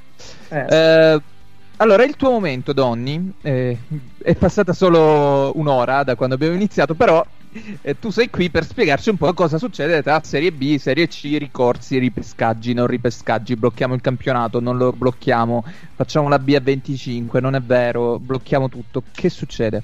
Spiegaci un po' perché, comunque, tu che la vivi da dentro, da tifoso, ne sai di più. Ecco, il fantastico mondo della B. Eccoci. E diciamo una battaglia di ricorsi contro ricorsi, decreti contro decreti e così via dovrebbe volgere al termine in settimana. Dovrebbe, eh, dovrebbe è essenziale, perché la situazione dei ripescaggi appunto dovrebbe essere definita in settimana, al termine di un'estate a dir poco surreale, diciamo, perché il 24 settembre siamo ancora con la casella rinvii ben affollata, la B al momento è a 19 e se mi permetti a 19 non è credo neanche il torneo dei parrocchiani a questo punto perché non ci gioca, cioè, un campionato di Serie B in numero dispari, credo non si, si sia mai visto. Le squadre coinvolte nei ripescaggi sono Siena, Ternana, Provercelli, Novara e Catania, le quali al momento si sono addirittura rivolte a che credo abbia delle impellenze un po' più importanti al momento E, diciamo che tra mercoledì e venerdì dovrebbe esserci il passaggio al TAR, passaggio al TAR eh, che dovrebbe decretare, leggo, la giuridicità della sentenza del collegio di garanzia del CONI, che l'11 settembre ha dichiarato inammissibile le richieste di ripescaggio. Cioè Frattini, persona che diciamo stimo, eh, dopo aver preso praticamente quattro giorni per decidere, ha deciso di non decidere l'11 settembre ha detto no, le, richieste sono inammissibili, vi, doveva, vi dovevate rivolgere alla FIGC, noi non c'entriamo niente. Ovviamente le squadre si sono rivolte al TAR e rivolgendosi al TAR, uh, il TAR ha accolto inizialmente la loro, la loro, richiesta appunto di, di, ripescaggio. Quindi diciamo i campionati per loro mh, sono stati bloccati. In effetti Ternana, Provercelli, Siena, Novara e Catania eh, non hanno ancora esordito in Serie C. Ergo, possibilità, le possibilità al momento sono molteplici. Si può proseguire con il campionato di B a 19, ci può essere un campionato di B a 20, ci può essere un campionato di B a 22, a 24 e niente di meno che a 25. Perché? Che, Perché poi c'è il caso. Entella. Eh, bellezza, sì. Poi c'è il caso Entella che è differente dal, dal caso dei ripescaggi perché Lentella, ehm, rifacendosi diciamo, alla eh, sentenza relativa a Chievo e Cesena, ha fatto ricorso e anche Lentella ha vinto il ricorso al TAR. Quindi il Chievo ha avuto i tre punti di penalizzazione nel campionato in corso, il Cesena invece aveva avuto 15 punti di penalizzazione per il caso delle plusvalenze fittizie. Solo che il Cesena, essendo fallito, ha perso l'affiliazione. Quindi quei 15 punti che erano stati combinati per l'anno in corso non possono essere combinati ovviamente perché non esiste più quella società. Quindi Lentella sostiene che i 15 punti debbano essere combinati per l'anno precedente e quindi a questo punto il Cesena sarebbe mh, retrocesso e Lentella lo scorso anno si sarebbe salvata. Ergo Lentella chiede di essere ripescata in B. Cioè, ma neanche Machiavelli poteva pensare a una roba Esatto. del genere. È Però è molto bello, anche perché dalla parte del Però- Cesena nessuno può dire nulla perché non esiste, quindi... No, cioè, esatto, esatto. E eh, Lentella in tutto ciò però ha già giocato in Serie C perché il TAR molto intelligentemente non ha imposto alle- cioè, a Lentella di non giocare come l'ha fatto per le altre. Quindi eh, Lentella che è già esordito in Serie C potrebbe giocare magicamente in B tra due settimane. se- E Ma quella è- diventerebbe una partita fantasma, diciamo. Cioè, esatto, la partita che Sì. ha giocato Lentella, cosa, cosa succede? Eh, non- non- poi dalla D alla C non viene ripescato nessuno e credo sia una partita fantasma, zero punti per tutte, coloro che dovre- dovranno affrontare Lentelle hanno una squadra in meno. Ma tra Se l'altro, siete ti andati chiedo- allo stadio, tenete il biglietto perché... eh, No, ma io Perché ti chiedo, ti chiedo una cosa proprio da, da profano, cioè nel senso, allora, da quanto ho capito ci sono sia squadre di B retrocesse, sia squadre di C che non sono state promosse in B che hanno fatto ricorso, giusto? Esatto, esatto.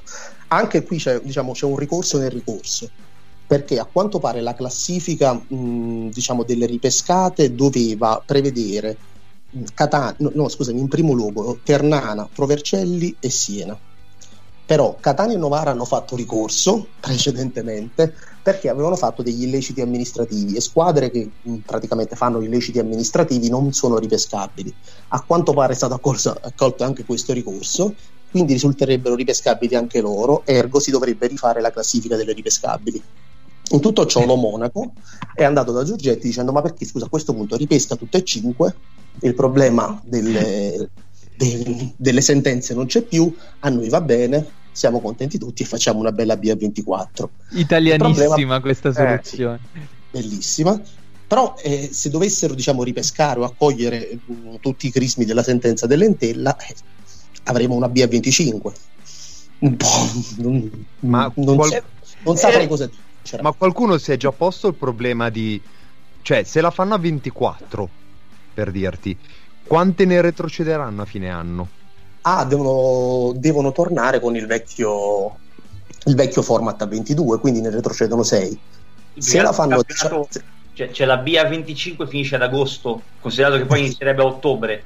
consider- Ma ma anche perché poi ci sarebbero partite da... eh, cioè, non so, da recuperare, non, non mi spiego. Cioè, Certo. che squadre che non hanno Certo. giocato nelle giornate Sì, precedenti. devi rifare tutto il calendario, impostare tutti i recuperi e pregare che vada tutto bene. Cioè, praticamente potrebbe esserci una partita di Serie B da quando inizia il campionato ad agosto, praticamente. Ogni giorno una partita di Serie B. Praticamente sì, considerando che ci sono i playoff e i playout. Che, che poi ai playoff, ai playoff uh, arrivano sei squadre, dalla terza all'ottava, con andate e ritorni. Tra l'altro ricordiamo sì. che comunque tutto questo casino nasce da eh, Fabricini, che è il commissario, che ha deciso di fare la via 19 senza alcun motivo, senza alcun potere, ma da un giorno all'altro ha deciso di farlo. Ma tra l'altro sì. la, la, domanda è, cioè tu fruitore, cioè tu tifoso di una squadra che al momento è in Serie B, cioè il tuo sogno per, per la categoria sarebbe A? Cioè una Serie B A? Quante mantenere il, format, mantenere il format a 22 era la cosa giusta da fare all'inizio, come diceva giustamente Giulio, Balata in prima persona che si è imposto e Fabricini che lo ha secondato hanno fatto una cosa fuori dalle loro competenze, cosa che non potevano fare e che se appunto queste società dovessero arrivare al Consiglio di Stato io sono convinto che vincerebbe. Magari non fanno la Serie B ma prenderanno dei cospicui rimborsi senza dubbio perché hanno cambiato le regole del NOIF eh, in un'ora praticamente io ricordo che seguivo per interesse personale appunto il calendario il 13 agosto il calendario stentava a partire è partito dopo due ore perché Fabricini stava scrivendo le nuove regole e il mio direttore sportivo si rifocillava mangiando delle frittatine, così è uscito scritto su internet. Il direttore sportivo della Salernitana Fabiani si rifocilla mangiando delle frittatine. Che è stato l'highlight del, del, del della giornata. Ah, esatto. e invece, altra, altra domanda sempre collegata. In una situazione normale, normale, tu saresti d'accordo a portare la Serie B da 22 a 20 squadre? Quindi a renderlo un format come quello della Serie A? Ma assolutamente sì, ma mh, mm, cioè, que- mh, mm, io credo che l'obiettivo deve, deve, essere quello, la B deve tornare assolutamente a 20, però purtroppo per fortuna ci sono delle regole, ergo quest'anno forse era l'anno giusto per portarla a 20, ma credo che le, re- le regole dovevano essere cambiate prima.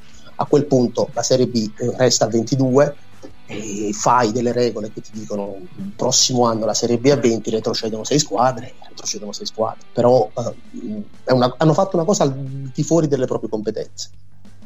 Pazzesco. Detto questo, invece, ri- rimanendo un po' sul campionato, considerando che magari delle squadre che ripescano, forse non... è difficile che diventino delle serie candidate no, alla, alla promozione, qual è la griglia davanti e quali, vedi, quali squadre vedi potenzialmente più pronte per arrivare in Serie A? Allora, io dico in B le retrocesse, o come piace chiamarle a me le paracatutate, in Serie B fanno campionato a parte, c'è poco da fare. Mm, quindi Ellas su tutte, anche se c'è l'incognita grosso, grosso allenatore, perché non so se è un um, cioè, può essere l'unico problema di quella squadra che è fortissima Pazzini, Di Carmine una serie di giocatori veramente forti il Crotone che mm, credo la stessa dell'anno scorso ha perso solo Trotta Asimi, Budimir, Nalini, Martella, Penali tutti il Benevento è molto forte, eh, me ne sono accorto venerdì sera, molto molto forte. Il Benevento è più forte del Benevento che è partito lo scorso anno in Serie A, quello senza dubbio. E poi c'è il Palermo, il Palermo ha la stessa rosa mm, dello scorso anno, ha preso Falletti in più e il Palermo è molto forte. Credo alle spalle ci sia la Cremonese, il Brescia e la Salernità, onestamente. E una sorpresa, vai, posto che le sorprese magari vo- potrebbero venire dalle ripescate, perché poi tra l'altro, cioè in realtà la storia recente della Serie B ci ha raccontato di tanti doppi salti di categoria, no? Sì. uh, di squadre che appunto venivano in Serie B dalla, dalla, dalla, dall'allora Lega Pro e poi facevano il salto per la Serie A. E tu vedi qualche squadra uh, che può essere una sorpresa in generale, cioè che tu dici beh, hanno lavorato bene sul mercato o hanno fatto una scommessa interessante e via? Definirla sorpresa a questo punto il Cittadella mi sembra riduttivo, però è sempre lì. Gioca bene, credo abbia il miglior allenatore della B e soprattutto giocano senza pressione.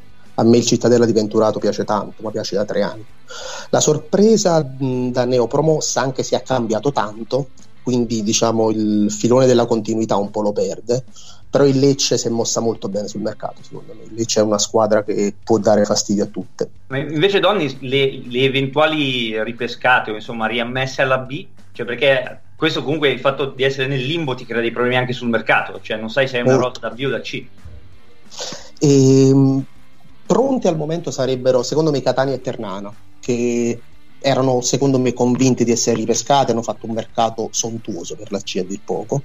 Catania e Ternana mm, sono già pronte per la B, sono già più forti ad esempio secondo me del Cosenza, mm, ma forse come Rosa anche del Padova. Uh, il Siena deve fare la squadra da capo, proprio senza dubbio alcuno. Eh, L'Entella è comunque, comunque, una buona squadra. Il Novare e la Provercelli credo che non abbiano pensato di poter essere ripescati in B, quindi dovrebbero fare mercato. Eh, parlando invece di uomini, donne, visto che insomma segui la B, eh, hai nominato diverse squadre interessanti, se ci sono dei giocatori che ti colpiscono più di altri, per esempio nel Cittadella c'è Benedetti che secondo me vista la penuria di terzini sinistri, ok che alto 1,70 ma non ha senso che stia lì. No, sono d'accordo, un bel gio- veramente un bel giocatore, come un ottimo giocatore è Bartolomei che è passato al Palermo. Bartolomei è un bel esterno, Cittadella um, prende questi giocatori sinceramente non so da dove non ho proprio idea. E, ehm, sono tutti funzionali, quindi magari vederli in un altro contesto potrebbe essere interessante. Però sono bravi, tutti bravi. Eh, poi pescano bene anche magari tra i prestiti. Eh, l'anno scorso avevano Varnier che dell'Atalanta che poi si è rotto subito, infatti avevo visto subito che era veramente un bel centrale.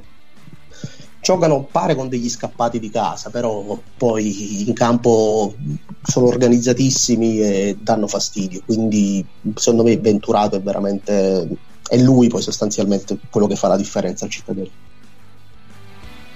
Sì, anche, anche di altri, se vuoi sparare i cinque nomi così di altre squadre, ah. vai pure se ti metti in difficoltà. No, no, no, no, figurati. C'è Pierini, proprietà Sassuolo che è allo Spezia. Mm, che ha segnato futuro. una marea sì. di gol. Eh, c'è la doppietta col, col Brescia. In casa, in casa contro il Brescia, sì, sì, sì. Sì, veramente un bel giocatore. E, ehm, io punto molto sul mio mh, Javan Anderson, ex Bari. Bello, bello. Bel giocatore. Bel giocatore Infatti sono stato molto contento quando l'abbiamo, quando l'abbiamo acquistato. E secondo me un giocatore che continua a fare la differenza in Serie B è Falco e lo vorrei vedere in Serie A. Mm, Falco a Lecce al momento dietro le due punte si sta comportando veramente bene, secondo me è un grosso giocatore. C'è um, Proia a uh, Cittadella. Uh, che anche secondo me ha un buon profilo. Non vogliono. Ah, e poi secondo me il più forte, cioè non il più forte, in un contesto di squadre forti, uno che secondo me si farà valere è Henderson, lo scozzese che era al Bari l'anno scorso. Che è al Bel centrocampo il Verona, tra l'altro. Uh, eh, um, come si chiama? Colombatto. Sì, varietà di soluzioni, sì, sì, sì. una e... marea di giocatori. E del mio pupillo Sandro Tonali da Brescia, cosa mi dici? Sandro Tonali, Sandro Tonali l'ho visto due volte lo scorso anno proprio a Salerno con il Brescia tra l'altro ci segnò facendo un gol incredibile mm, sì, è un giocatore sicuro, cre- cioè, sì, di sicuro a venire 2000 di personalità secondo me il paragone con Pirlo non regge non perché Pirlo ovviamente Pirlo è stato ciò che è stato perché è un giocatore leggermente diverso molto meno geometrico anche molto più fisico è un sì, altro Torello, io, io, non pensavo sì. così, è, cioè proprio sì, intenso nei, nei, contratti, è più rincon esatto. per dire Posso, posso dirti un, un, giocatore che a me ha ricordato, visto che io uh, mi ricordo bene il Pirlo da giovane, Pirlo da giovane giocava con un altro centrocampista a fianco che era Baronio. Sì. Baronio è uno che secondo me ha fatto una carriera inferiore a quello che avrebbe potuto fare, perché secondo me era un bel giocatore ed era uno che alla fine le sue geometrie basiche, ma anche neanche così tanto basiche, ce le aveva eh, ma soprattutto era un bel mastino. Cioè, era un, come se fosse una via di mezzo tra Pirlo e Gattuso come, come tipologia di giocatore, per dirti. Secondo me lui potrebbe essere un, un 2.0, quindi più forte, voglio sperare anche per il futuro della nazionale italiana, se sarà il caso però lui potrebbe, potrebbe, essere più o meno quella tipologia di giocatore. Baronio molto stimato da Gaucci, se non mi ricordo male. Ti ricordi male, credo. chiudo, chiudo, dicendo che sono bellissimi anche i, i, nomi degli allenatori della Serie B, perché veramente un po' ti senti vecchio e, e un po' ritrovi gente che boh, avevi completamente dimenticato. E a parte i due campioni del mondo, mi pare siano gli unici, non Grosso e Nesta. E poi c'è Stefano Vecchi, ex Inter, e, e varie cose. C'è Lucarelli, Liverani, Corini. E poi grandi vecchi da Serie B, quindi Mandorlini, Castori, eh, Celiverani, cioè pieno C'è di Colantuono. allenatori. C'è Colantuono, chiaramente. Eh, Fabio Grosso. Eh sì, sì, sì, Pasquale Marino, è, è Sì. veramente un, un mondo di allenatori molto, molto divertenti, molto E candidati. se avessimo registrato questa puntata qualche, qualche settimana fa c'era David Suazzo, cioè nel senso... esatto. Tutti italiani, tra l'altro, che il campionato degli italiani. Suazo credo uno dei primi allenatori honduregni del, del nostro calcio, così. Così, così a naso ti direi di sì. Cioè... Non ho le statistiche qui in mano, ma... Probabilmente anche del calcio in generale, Marco, così a sensazione. Ma anche in, anche in Honduras potrebbe essere il primo allenatore honduregno. Cioè. Benissimo, benissimo. Bene, eh, Donny, grazie comunque per questo punto e se ci saranno novità noi ti, ti richiederemo consiglio e partecipazione. È stato un piacere, vi ringrazio. E adesso avrai l'onore di ascoltare in anteprima il momento Maioli. Mi par di capire si parli in qualche modo di Cristiano Ronaldo, Marco. Sì, par- parliamo un po' del grande campione, così, perché ovviamente ha scatenato un po' la, la stampa di insomma, tutti i media e quindi volevo leggere con voi alcune, alcune notizie, partendo da così, alcuni titoli di giornale eh, o di insomma, siti web Siti. in generale. Cristiano Ronaldo piange e il motivatore di Bonucci avverte le sue lacrime allarmanti. Eh, già.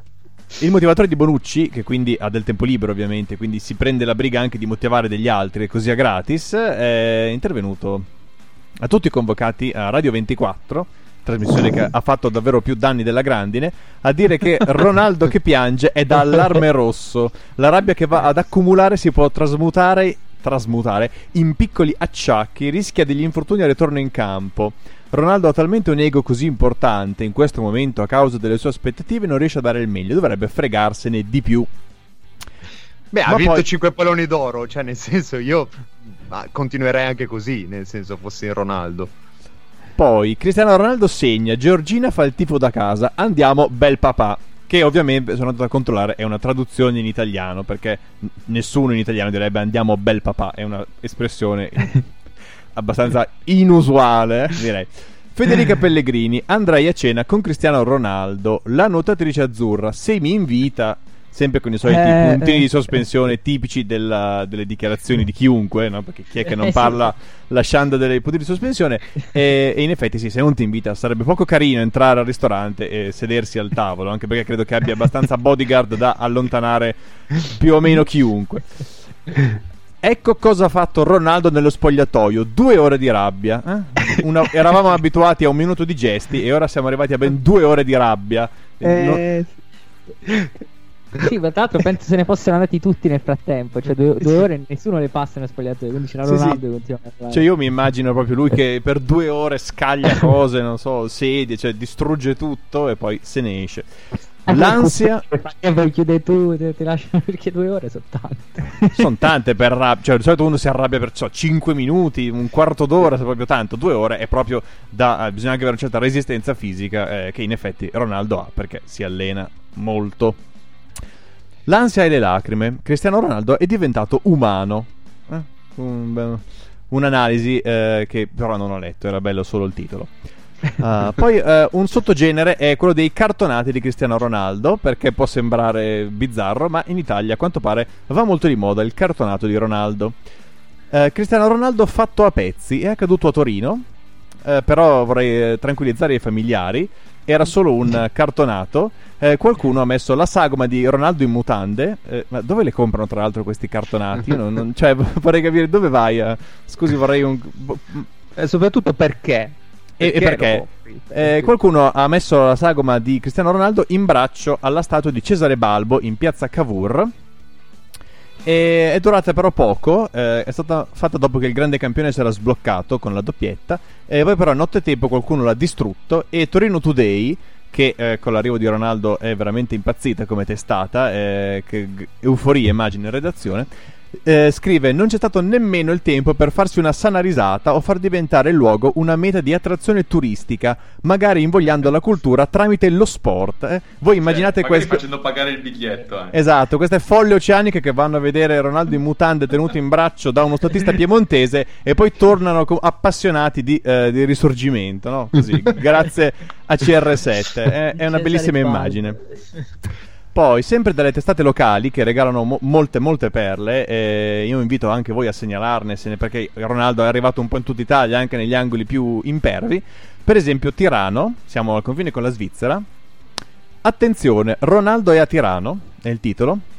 L'arrivo di Cristiano Ronaldo alla Juventus ha creato un'euforia senza precedenti anche tra i tifosi bianconeri residenti in valle e i villeggianti presenti in questi giorni. Un negozio del centro di Tirano è stato preso d'assalto perché esponeva il cartonato del campione solo per fare delle foto con l'immagine. Ne parliamo su Centrovalle in edicola oggi sabato 14 luglio. Eh? Questa bella immagine di un'Italia che eh, non sa che si possono fare i fotomontaggi, quindi quando vede un cartonato corre per farsi una foto con il cartonato. Ma io mi immagino proprio il gestore che deve tenere fuori la gente perché è preso d'assalto. Cioè. Ragazzi, esatto. se facciamo il cartonato di Giulio, vengono in pellegrinaggio che neanche eh, sì. riaprono allora, negozi la domenica. La prossima live lo portiamo, ragazzi. Ma lo vendiamo, lo vendiamo con spedizione a domicilio. Ognuno può avere il suo Giulio Dicenzo dentro. E che bello che poi ci vanno allo stadio a vedere le partite più improbabili. è, è un metro ottanta per due di larghezza di spalle. Show your Dicenzio. Abbiamo anche l'hashtag per la cosa. Ovviamente sarà tridimensionale in questo caso, possiamo dirlo. sì, sì. Poi un caffè con Cristiano Ronaldo. La CR7 Mania impazza anche a Forlì a svelarcelo è Forlì Today, eh, la benemerita testata Forlì Today. Eh, cos'è accaduto? Che eh, già dalle foto su Facebook si intuiva qualcosa di statico, ma è bastato fare un salto nel bar condotto dai coniugi Claudio e Morena Massa in via delle Torri per accertare che il CR7 in questione non è altro che una sagoma cartonata a grandezza naturale. Eh? Come se qualcuno potesse pensare che Ronaldo sia Invece, stabilito così in un caffè di Forlì e stava lì tutto il giorno. Pens- pensavo vivesse dai coniugi Claudio e Morena Massa. Così. Che salutiamo. Che salutiamo e che se vogliono darci dei soldi per questa pubblicità gratuita possono eh, versare dei soldi sul nostro eh, PayPal. PayPal. Co- coniugi che sono gra- nostri grandi ascoltatori fin dalle prime edizioni. L'ho acquistata un paio di giorni fa all'edicola, dichiara Claudio, super tifoso juventino, e ho subito pensato di collocare il fenomeno nel locale. È stato amore a prima vista appena l'ho visto in vendita, ma più che una forma di pubblicità ho utilizzato e utilizzo CR7 dietro il bancone tutte le volte che voglio sfottere qualche cliente anti-juventino, a cui rode assai non avere un fenomeno del genere nella propria squadra. E qui si vede che non solo su internet, ma anche nel, nel, nella vita eh, così normale delle persone, questo Rosic è, è, una cosa che esiste, un, un fenomeno proprio de- della vita quotidiana. Eh, la sagoma piace non poco, tanto che numerosi avventori del caffè fanno a gara per averla a fianco durante la consumazione.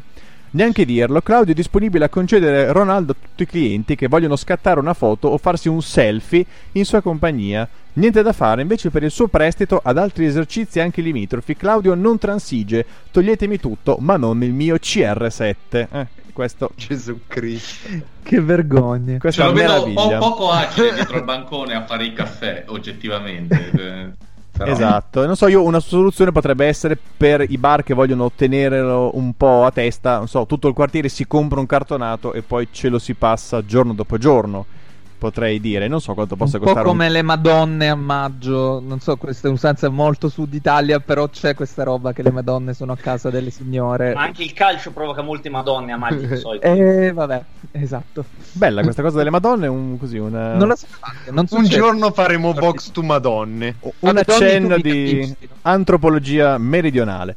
Uh, il... Um il genere del cartonato poi incontra un altro genere, quello del grande fan del grande campione, eh, che in questo caso è Samuel Sari, eh, che da eh, Ponzano, vicino a mm, il, il, ponzanese Samuel Sari, è partito da Treviso e è andato fino a Torino ad agosto, eh, coprendo oltre 400 km in bicicletta per incontrare il suo idolo Cristiano Ronaldo e eh, l'articolo in questione riportava ci andrà con la sua ragazza che lo accompagnerà in auto e fin qua eh, no, insomma e fin qua tutto bene e lo aspetterà negli hotel dove andranno a dormire insieme al cartonato a grandezza naturale di CR7 che lei si dovrà portare in macchina. Ora qui io non ho capito se lo aspetteranno insieme al cartonato o andranno a letto insieme al cartonato che è Ma un'immagine anche lui in macchina a questo punto l'avrebbero fatto prima eh, sì cioè... eh, non lo so, forse è per dimostrare al grande campione che è un grande fan, perché in, in macchina Treviso Torino, insomma, può farle anche un, un fan medio, diciamo, mentre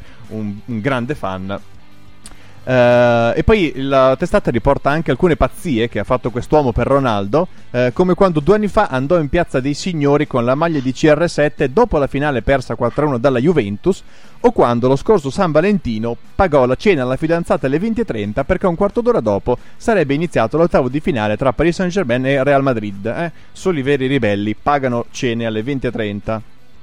Ah, per... posso, che... posso lanciare un appello?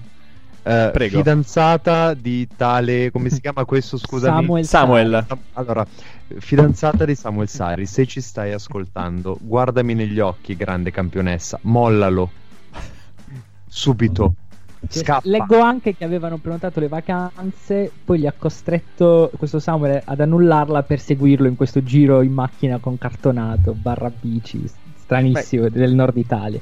Beh, comunque un bel viaggio nel nord, eh, che ha comunque tante attrazioni turistiche, oltre ovviamente a Ronaldo. Marco, cos'è questa cosa che stai per leggere? Uh, ma ovviamente eh, a, Ronaldo sono state dedicate tante cose, non so neanche se riuscirò a dirle tutte perché prima o poi dovrà finire questa puntata, eh, a partire dalle canzoni. Eh. Eh, sentite delle risate perché eh, leggono quello che sto per leggervi. Claudio Dallari è un cantante 33enne che in realtà nella vita è, insomma, fa, fa, un altro lavoro, eh, però ha voluto dedicare una canzone a Cristiano Ronaldo. Questo è il testo. Sei arrivato a Torino, sembra un sogno però, dicono che a volte i sogni si avverano. Siamo tutti qui a credere nei tuoi gol e ti faremo sempre Juve. Cristiano Ronaldo, Cristiano Ronaldo, Cristiano Ronaldo, CR7 UO, CR7 faccio un gol, CR7 UO, CR7 faccio un gol, CR7 faccio un gol, CR7 faccio un gol. C'è una curva sempre in festa in ogni città e ogni volta che alzi gli occhi lei ti applaudirà. Cristiano, Cristiano, Cristiano, Cristiano Ronaldo oh, e eh, Cristiano Ronaldo faccio un gol e va avanti così. Eh, il giovane di Castelnuovo Nemondi di Reggio Emilia ha dichiarato: Vorrei che fosse l'inno con cui tutti i tifosi ammiratori incitano il grande Ronaldo. L'ha detto lui il grande Ronaldo, cioè non, non, sto prendendo per il culo, proprio l'ha detto lui. e, um, il giovane eh, scrive canzoni da quando era bambino e ha al suo attivo 5 album, eh? e, cioè 5 album eh, comunque. In, in, ogni caso, e questo è il testo che ha pensato. Nelle vite di tutti i giorni è un capo area di una nota azienda produttrice di caffè credo una di quelle che hanno ucciso l'uomo ragno anni e anni fa. e vabbè. Ora sì, mi metto... male che ha un altro lavoro, se posso. Sì, infatti noi diciamo, forse punta più sul, sul caffè, uh, però ogn- ognuno ha le sue passioni e uh, c'è anche l'intervista a quello che ha prodotto la canzone e che ha detto è stato un piacere aiutarlo in questo progetto perché credo che nessuno abbia mai dedicato una canzone a Cristiano Ronaldo, quindi lo reputavo e lo reputo molto originale. E invece però il, il Mattia Toni si sbaglia perché già qualcuno aveva dedicato una canzone a Cristiano Ronaldo e, um, e, poi ha ritirato fuori questa cosa una volta che Ronaldo è arrivato alla Juventus.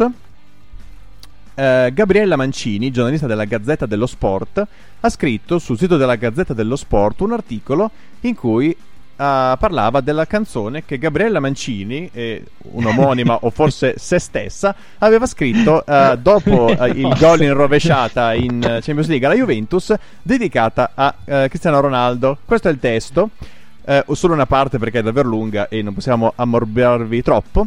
Quando ti svegli e corri ad allenarti perché pensi che non basta mai, quando aspetti solo la domenica per giocare come sai, quando sei il primo a entrare in campo e anche l'ultimo ad andarsene, questo grande tormentone che avevamo già analizzato e che è entrato anche nella musica. Al tramonto, al tramonto, quando chiudi gli occhi e vedi la tua isola e tua madre che ti dice ce la fai e tuo padre che ti porta in campo e ti sussurra figlio mio tu vali, Quindi vola in alto e sali, vola in alto e sali, certo conta il tuo talento, ma non è soltanto quello, è un percorso quotidiano che ti fa sentire meglio. Troppo facile parlare di chi sale fin lassù, per segnare serve impegno, lavorare un po' di più. La folla grida gol, gol, gol, gol, il cuore grida gol, gol, ancora un altro gol, ancora un altro gol, ancora un altro, per sentirmi abbracciato dal vento, dal profumo dell'erba sul prato, arrivare per primo sul tempo, più veloci di chi mi ha marcato, un passo dopo l'altro, un passo dopo l'altro, fino all'ultimo centimetro. Ma sembra la di cartone tipo di Ma poi cioè, centimet- centimetro penso che sia la parola più bella devono finire tutti italiana. devono finire tutti con, con, con l'accento chiaramente perché esatto perché no se no non veniva bene eh, no. proprio la esatto. metrica eh, oltre a canzoni a CR7 è stato dedicato un gelato eh, un gusto CR7 eh, fior di latte mixato al liquore tipico del Portogallo la gingigna eh, con l'aggiunta di scagli di cioccolato, una brioche a, a Genova n- dalla pasticceria Poldo. Eh, Marco, attenzione, sì. attenzione, visto che No, no, no, si sente tutto, va tutto benissimo. Ok. Visto che l'elenco è ancora lunghissimo ed è molto bello e ce lo vogliamo gustare, noi dicevamo in chat che magari lo diciamo nella prossima puntata. Completiamo okay. l'elenco nella prossima puntata. Quindi mi fermo alla brioche. Anche perché ho poi degli aggiornamenti sulla storia di Samuel Sari molto interessanti. Vi okay. follow up settimana prossima. Quindi mi fermo alla brioche. Eh, quindi è fatta di Uh, è una pasta frolla di forma rotonda che richiama il pallone, eh? pallone Ronaldo, eh. non so se cogliete il riferimento, farcita di cioccolato bianco e crema di nocciole per omaggiare la Juve e il Piemonte. Eh, poi c'è anche un ingrediente segreto che ho inserito dopo aver studiato la pasticceria portoghese, dice il buon Francesco Crocco, quindi non una cosa improvvisata così sul momento.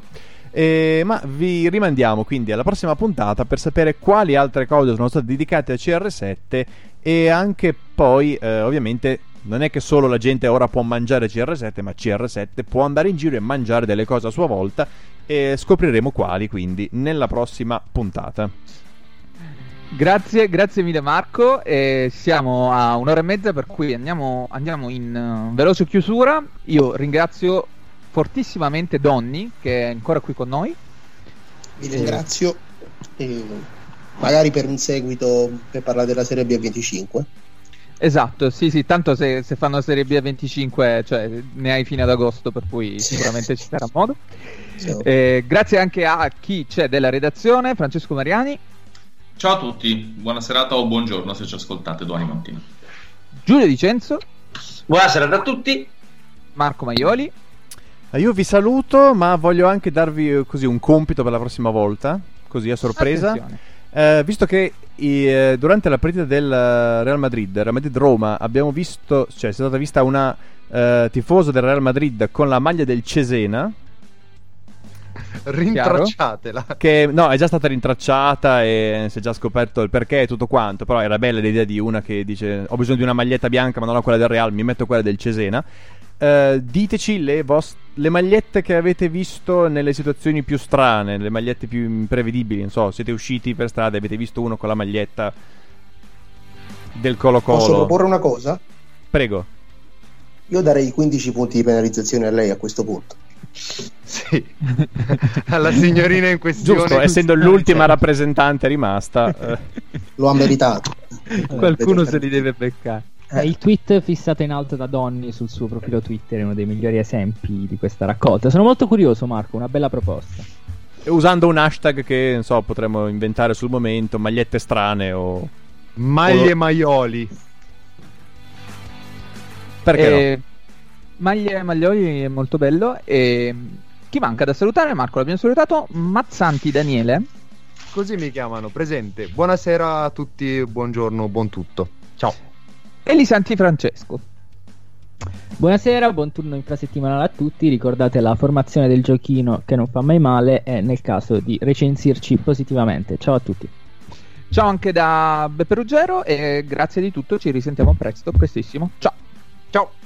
Ciao. Ciao. Ciao. Ah, beh. Scusate, per notizie di colore. No, aspetta. Siamo live, siamo live, per carità. Fermi tutti.